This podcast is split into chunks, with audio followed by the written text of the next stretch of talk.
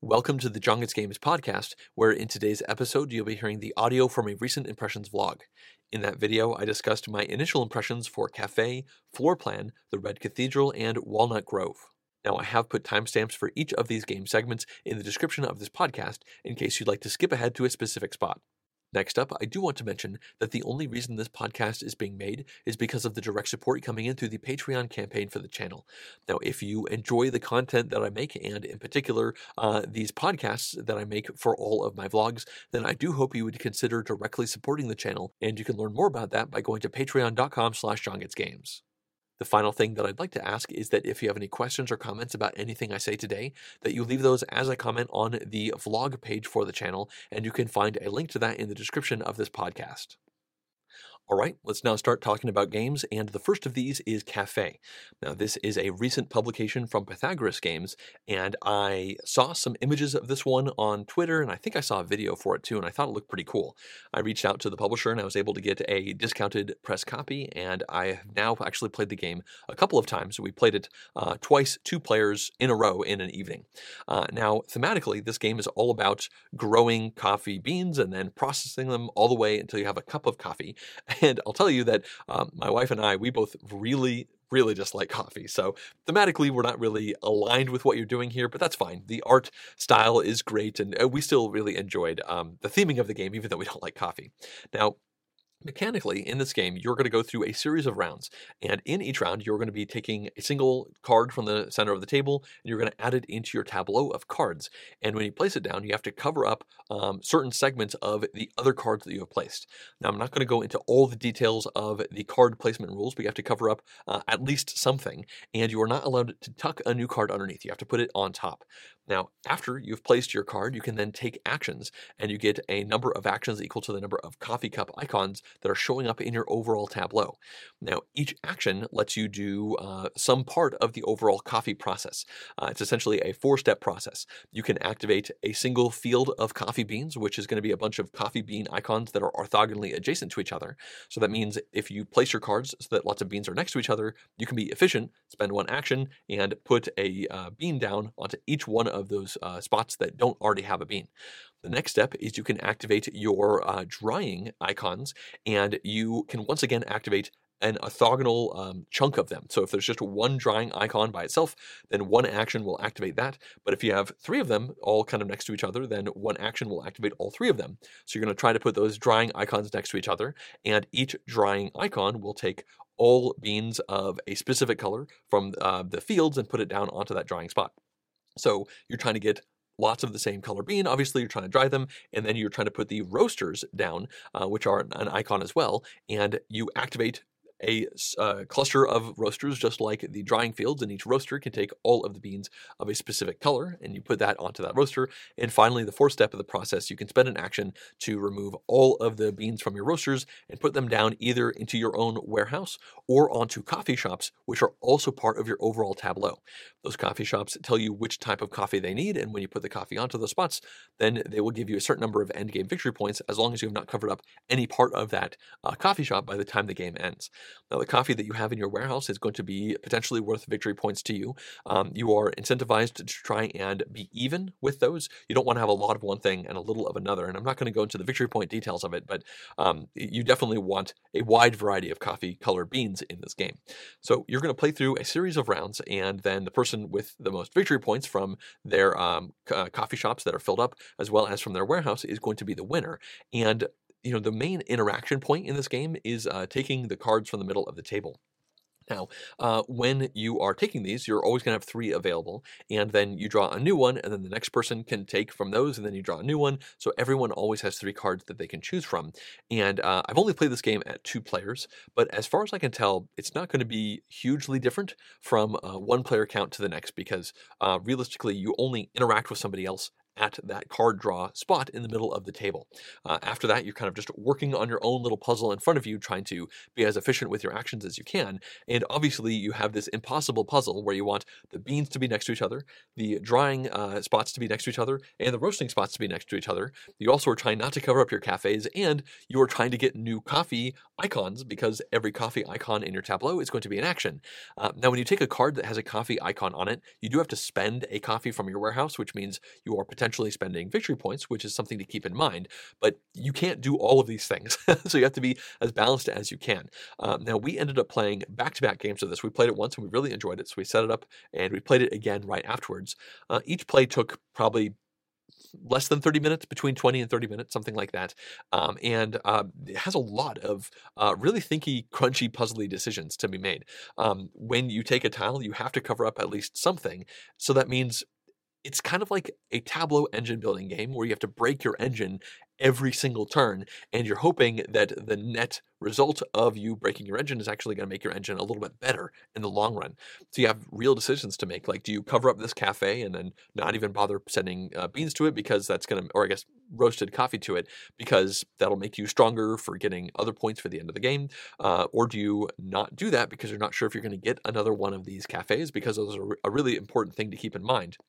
And uh, I found myself, uh, I can't remember how the scores worked out. I think I won one game and I think Jessica won the other one. And uh, I remember in the second game, I was really imbalanced. I had, I think, far too many roasters and I got them all next to each other, but I didn't have enough of the drying fields to fully utilize all of those roasters. So you are also trying to keep in mind that you don't want to over specialize. You want to kind of do everything well, but not go crazy on one thing. Um, I also remember in that game, I did not make a certain type of coffee very well. I was great at gray, green and I was great at red, but I think yellow I had almost none out or something like that. And that really impacted my ability to get lots of points from the warehouse because I had lots of excess coffee and I was not being even with those. Now, that does mean that I could spend the coffee that I felt like would be in excess to take more cards that would give me more actions. So I'm pretty sure in the second play, I got up to the maximum of, I believe it's eight actions. Uh, so that was certainly good, but um, it's just a lot of things that you have to consider in a really small box. Uh, overall, I'm, I'm quite impressed. I actually scanned this one in and built a tabletop simulator mod.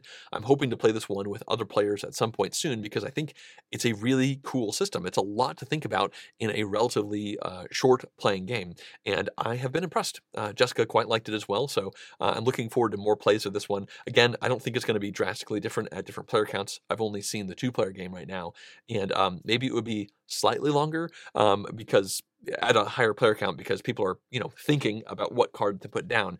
Um, but uh, what we actually did is um, there's always going to be three cards available. So uh, when one person was deciding on these three cards, the next person drew the top card and just started considering it because by definition, the person before them is going to take a card and that will go out there. So that kind of sped things up. And I think in a, uh, um, a larger player count game, uh, you could also do that to try and speed things up. If that card's really great for you, then that makes the decision relatively easy. So yeah, that's Cafe. I, I am impressed. I'm hoping to play this one more. It's a relatively small box with uh, gr- a great art aesthetic and uh, some pretty streamlined rules. And uh, I think it's going to be sticking around. Next up, we have game number two, which is Floor Plan. Now, I think this one came out this year. It's a relatively recent release, and it is a roll and write style game that can play up to uh, infinite people. It's one of those games where um, you, dice are rolled, and then everyone will make a decision on their own based off of those dice that has no impact on anybody else. Uh, so uh, we actually played a 10 player game of this on Tabletop Simulator, which was a bit crazy. My computer had trouble uh, dealing with that amount of stuff going on, but we made it work. Uh, we had a bit of a, a mini board Board Game Geek Con day a couple of weeks ago because obviously Board Game Geek Con did not happen. And we played games from 8 a.m. until I think about 11 p.m. or so. We played just a bunch of games. And in the middle, we played Floor Plan. Now, this is a game all about being an architect drawing up the plans for a house, essentially.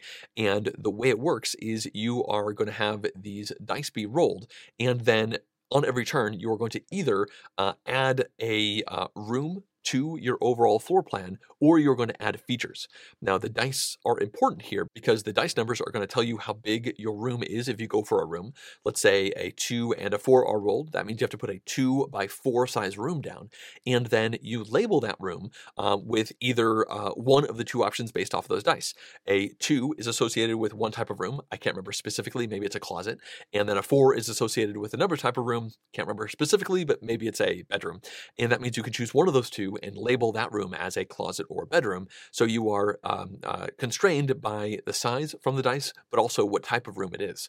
The other thing that you can do is instead you can put down furnishings, and that could be like couches, but it could also be a deck. It could be uh, stones in the backyard that if you make a full circle of, you will put water down to make a pool. You could also plant a tree, uh, and uh, very importantly, you can add doors and windows to your house. Now, in the middle of the table, there are a series of um, uh, uh, goal cards. I can't remember specifically what they're called. I think they're uh, different people who have different desires for your overall plan. And each person has a couple of different conditions on them. So, what you're trying to do is design your house so that it matches up with the goals in the middle of the table. And every time you meet one of those goals in the middle of the table, you score it. You write those points down on your uh, pad, and then you get a, a one shot bonus that you can use to help yourself out in the future. And you keep playing the game until uh, at least one player has completely filled out all of their goals, or until one player has no legal plays to make. But in our 10 player game, it, it went until uh, one person filled their goals. In fact, two people filled their goals out at the same time. So um, there are obviously more details and uh, minutia that I could go into, but that's the kind of vibe of the game. So the dice are rolled and you're trying to do good things based off of that, trying to build a house that looks right and also put good stuff in it. And those goals can be really varied. Uh, we had a goal to have fountains, which essentially were uh, uh, pools that were next to each other. Uh, we also had a goal to have a certain number of windows facing out from a living room, and there were a few other ones. And ultimately, this game lends itself towards making some really ridiculous houses. Um, when the game ended, I had a house that had no doors to the outside. I had a couple of trees and some nice decks, and I made a fountain and all that. I had a whole bunch of rooms inside, but you couldn't leave. Also, you couldn't get in. There's a bunch of windows, so I guess you had to enter this house through the window. And I will say, somewhat embarrassingly, that I came uh, dead last out of 10 people. It wasn't even close. I was like many points behind the next person. So, definitely don't build the house that I made, but I still really enjoyed it.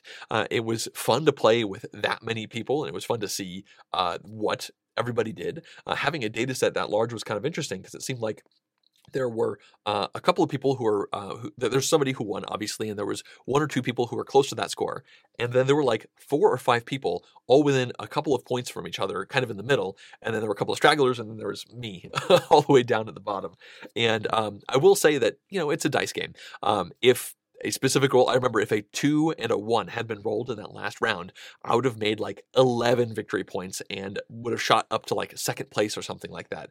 But obviously that did not happen and it did not work out very well for me with my strange house that you couldn't leave. a couple of people had houses that looked like you would potentially live in them. Uh, some other houses were strange. I remember there's one house with a long uh, closet hallway that was full of couches that split the house up. So you had like walk across couches in order to get from one side to the other. And I remember in my house, I had a bathroom that was almost as large as the living room next to a bedroom that was the size of like your standard closet. So there's just some ridiculous stuff that happens, but it was fun. I enjoyed the challenge. It was a lot thinkier than I expected.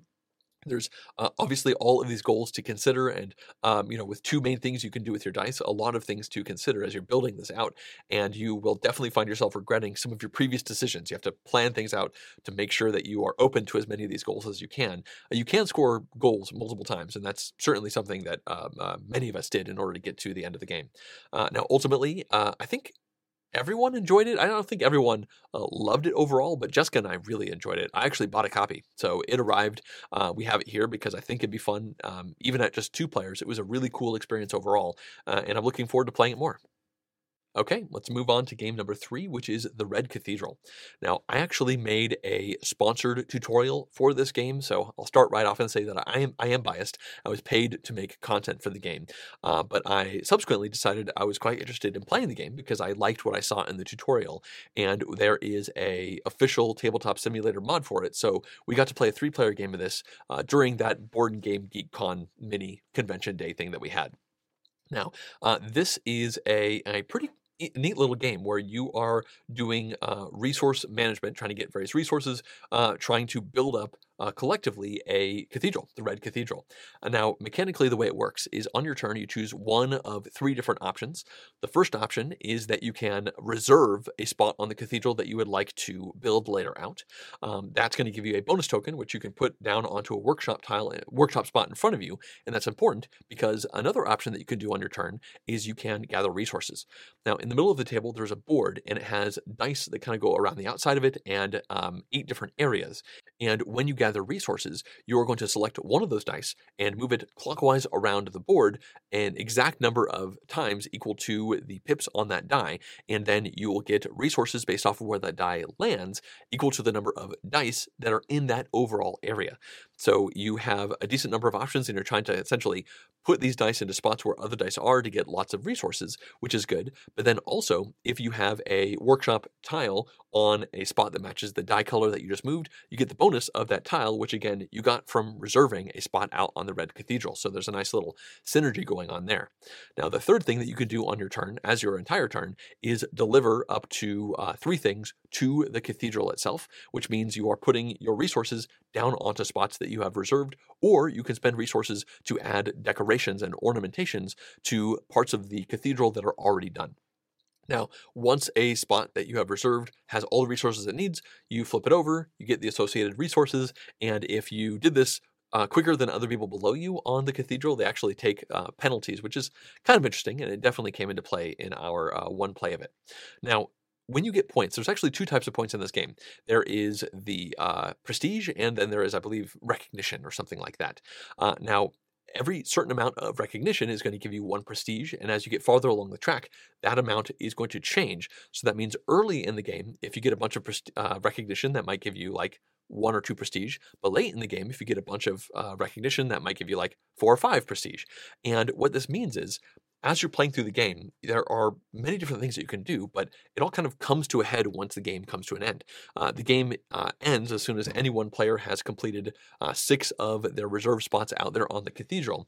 And in our one play of it, I ended the game, and I have to admit that I thought I had it in the bag. I didn't crunch all the numbers, but it seemed like I was in a really good spot to win the game.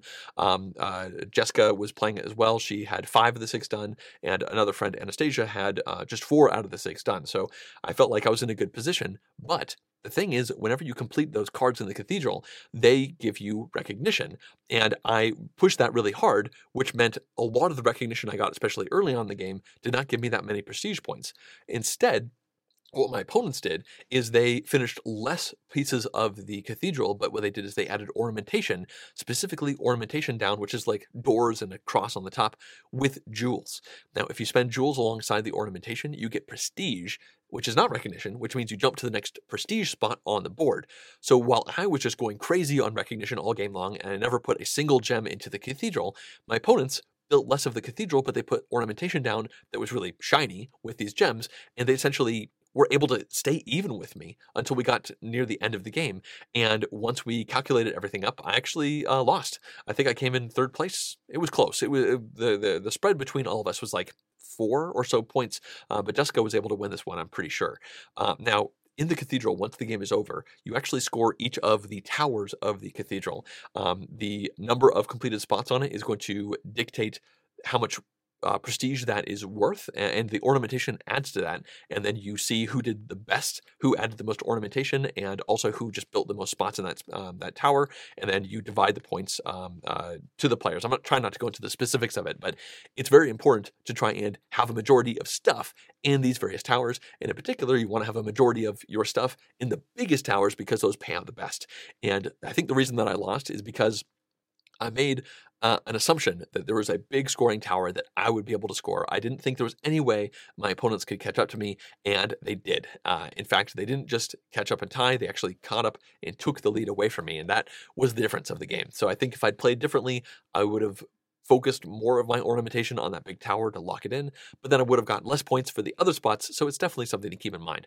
Um, now, when the dust settled on this game, and I'm, I, there's some significant things I haven't talked about, but you get the general idea. Um, we all enjoyed it. It was a it was a neat experience. I think it took probably approaching two hours, maybe like a little over ninety minutes, something like that. Uh, and it was a first play for all of us. Um, and I think that we all enjoyed the play, but I don't think it really blew any of us away. Um, it's definitely a game I would not mind playing again in the future because I like resource management. and I like the uh, kind of engine buildingness that you were going on, and I liked the competition that you had uh, in the middle of the table with the different towers. But again, nothing really screamed to me like this is new this is fresh this is uh, something i've never seen before it's a bunch of things that i have seen before i guess the most innovative uh, part of the game is that dice uh, market uh, mechanic, which is pretty cool. I guess I'm underselling the game. Uh, that did feel somewhat fresh. The the idea that you could um, move these dice around, it's a bit puzzly to get try to get the resources that you need, and also specific dice, uh, namely the white die and a die that matches your player color. You can actually spend money to move that die farther, so you have a little bit more control. So working those out to get um, nice little combo engines and then activate guilds in the corners of the board. Uh, that was pretty cool. So yeah, I'm underselling it. That was a pretty neat part of the game. Uh, but yeah, overall, we walked away from it um, having enjoyed the experience. Uh, I, am looking forward to playing this one more. I don't think it's at the top of my must play again soon list. I, I do hope that I get it played again soon at some point. Um, but uh, yeah, it just came together really well. I think it's an impressive uh, production. Um, the components are great. The art is great overall. And I think that um, there's a lot of good stuff going on in this game. It's not the most exciting game that I've played recently, but it was fun, and um, I think that's really all that's important, really. All right, we've reached the fourth and final game I'll be discussing today, and that one is Walnut Grove. Now, this is not a new game. I think it was published in about 2011, and it's the same designer as Eclipse, which is a very well-known, uh, large, expansive, like you know, five to six hour uh, 4x space drama battle game. But Walnut Grove looked like this cute little Euro game that only has a four-page rulebook, and I kind of heard about it over the years, like kind of popped up into my consciousness and then uh, kind of went away. I never really knew anything about it. But then uh, one of the people in our gaming group owns a copy and they've been really wanting to play. And we found a tabletop simulator mod for it. So we ended up playing this one as our first game of that mini Board Game Geek convention day. Um, we played a four player game of it and it seemed like it made sense. It was uh, just a four page rulebook. So it should be a quick teach overall and it should be a pretty quick game overall. At least that's what we thought. And what we didn't realize is it's actually a very thinky game for only having a four page rulebook. Now, the way this game works is you're not actually making a grove of walnuts. Apparently, it's based off of a town called Walnut Grove, which was kind of a, uh, a western town in the United States. Um, I think not quite Wild West, but you know, kind of uh, that kind of uh, theme. Now, mechanically, what you're doing is you're going to go through a series of phases in each one of the game's rounds, and it's going to start by you drawing um, some tiles the number that you draw is different round around, and the number that you get to keep is different round around. And you're going to place that down into a tile laying area in front of you where you have different types of areas. There might be a lake, and there might be a, a rock quarry, or maybe a field where you can have your sheep uh, grazing. Uh, now, the placement restrictions here are really loose, if I remember. I think you can put them really anywhere oriented in any different direction, but you want to make large fields of the same type. And there are also fences that show up on some of these tiles. And if you make completely fenced in areas, then that will be worth extra points at the end of the game. So you want to keep that in mind. Now, after you've chosen your tile and you put it down, there is a worker placement movement type of phase where in the middle of the table there's a board and every player has a single worker.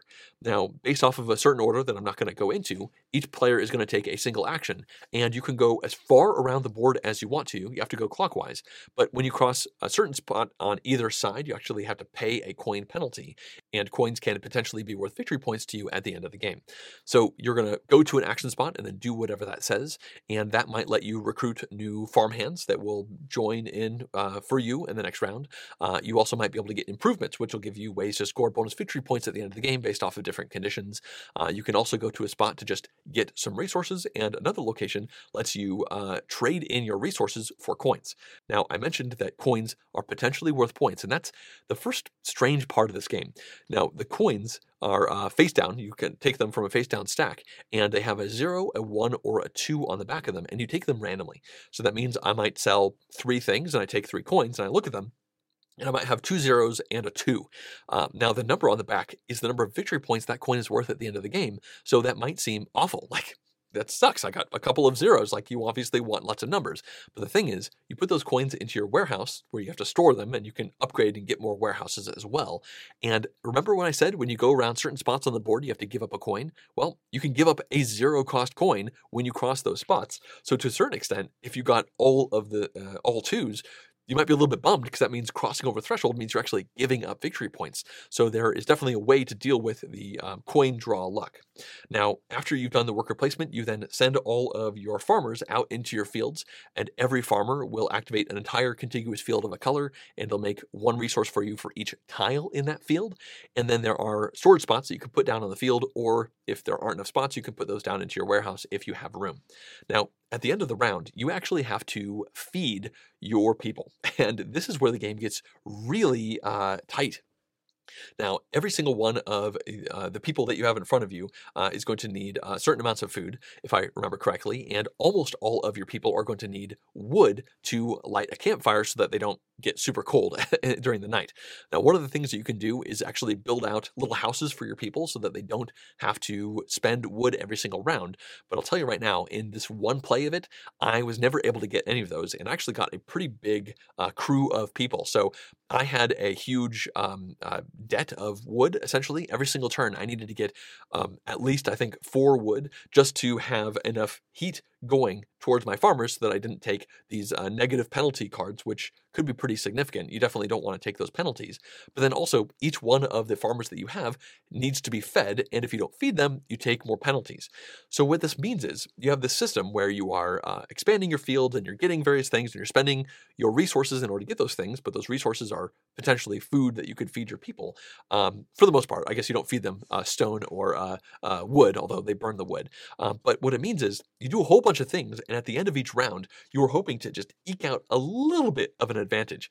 It definitely felt like um, times were tough in a Wild West type town. Like you're being a farmer and you're making all this stuff, and then you're getting rid of it, and then you hope to be just a little bit better than you were at the start. Uh, it's definitely not the kind of game where you do uh, you end with a large profit. You're just eking out tiny little profits as you're trying to build everything out. Obviously, getting more uh, people means you can make more stuff, but that's another uh, person that's going to be cold at night, so you have to give them wood, and it's another person that might have to eat. And each round, you flip over a random tile, and that dictates not only the number of field tiles that you take and put out, but it also dictates uh, an extra production type. So a certain type of field uh, produces better, and another type of thing will sell better. So that's all good things. But it will also tell you how much extra wood you have to spend just as a flat fee, because I guess it was colder in general. And certain farmers are going to be hungrier than normal, and this is even more impactful. So in our play, I had a couple of the blue farmers, and they eat fish because blue water anyway. And there were two rounds in a row where the blue farmers needed to eat two fish each, and I had two of these farmers, and it was really impactful. It was really punishing, and I was just trying to eke out tiny little advantages. Uh, and uh, at the end of the day, I think the game took over 90 minutes. Like it was definitely a longer play experience than we were expecting, and a much crunchier, thinkier play experience than we were expecting. And I think all of us enjoyed it. Um, I quite enjoyed it, and the person, uh, a friend Anastasia who owns it, um, she quite enjoyed it as well. In fact, the mod was a bit, bit lacking, so uh, she's uh, made a, a, new mod that we can play for ourselves, and we haven't played it again, but we are definitely planning on it.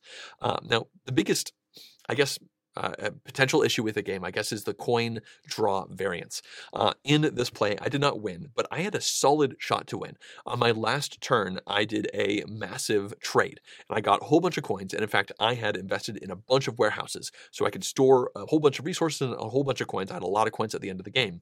And in that last turn, because of decisions that I made and risks that I took, I ended up losing one point overall instead of gaining points. I, I took, I believe it was three coins, and there were um, a couple of zeros and a one. And then because I took a risk, I did not actually have enough stuff to have enough wood, which meant I took a penalty token, which dropped me down. I think lost me two points, which means I, I, lost I lost one point in the last round.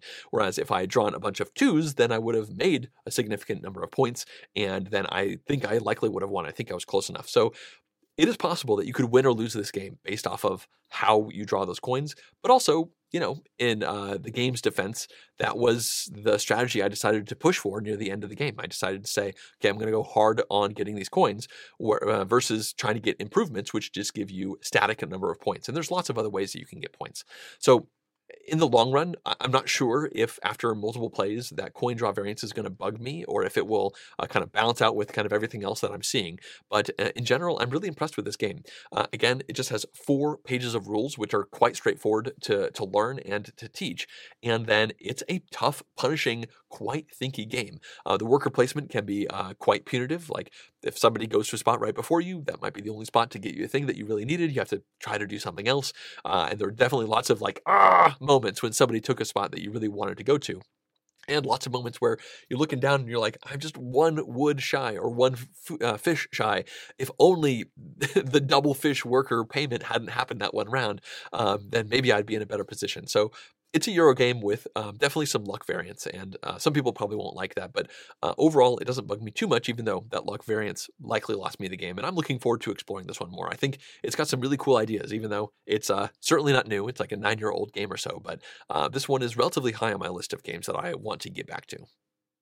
Well, that's going to wrap up this vlog. Uh, I've now, at this point, talked about all of the new games that I played, uh, and I have lots more new games that are on my list that I really want to play, some of which I've learned the rules to, but I haven't actually gotten to. So it's likely there's going to be more of these impressions vlogs coming out in the future. Uh, hopefully, I can actually get a lot of these played, even though there are other games that I, I still continue to want to play more. Obviously, I want to play Walnut Grove again. I thought that was really great. I want to play Cafe again.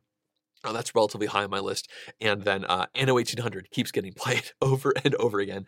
And uh, you know what? Uh, Lost Ruins of Arnak is a game I really like to come back to. So uh, there's a lot of good games that I've played over the last couple months, and a lot of potentially good games that I haven't gotten to yet, uh, and just lots of good times ahead. So yeah, I think that's going to wrap up this podcast. Thanks for listening.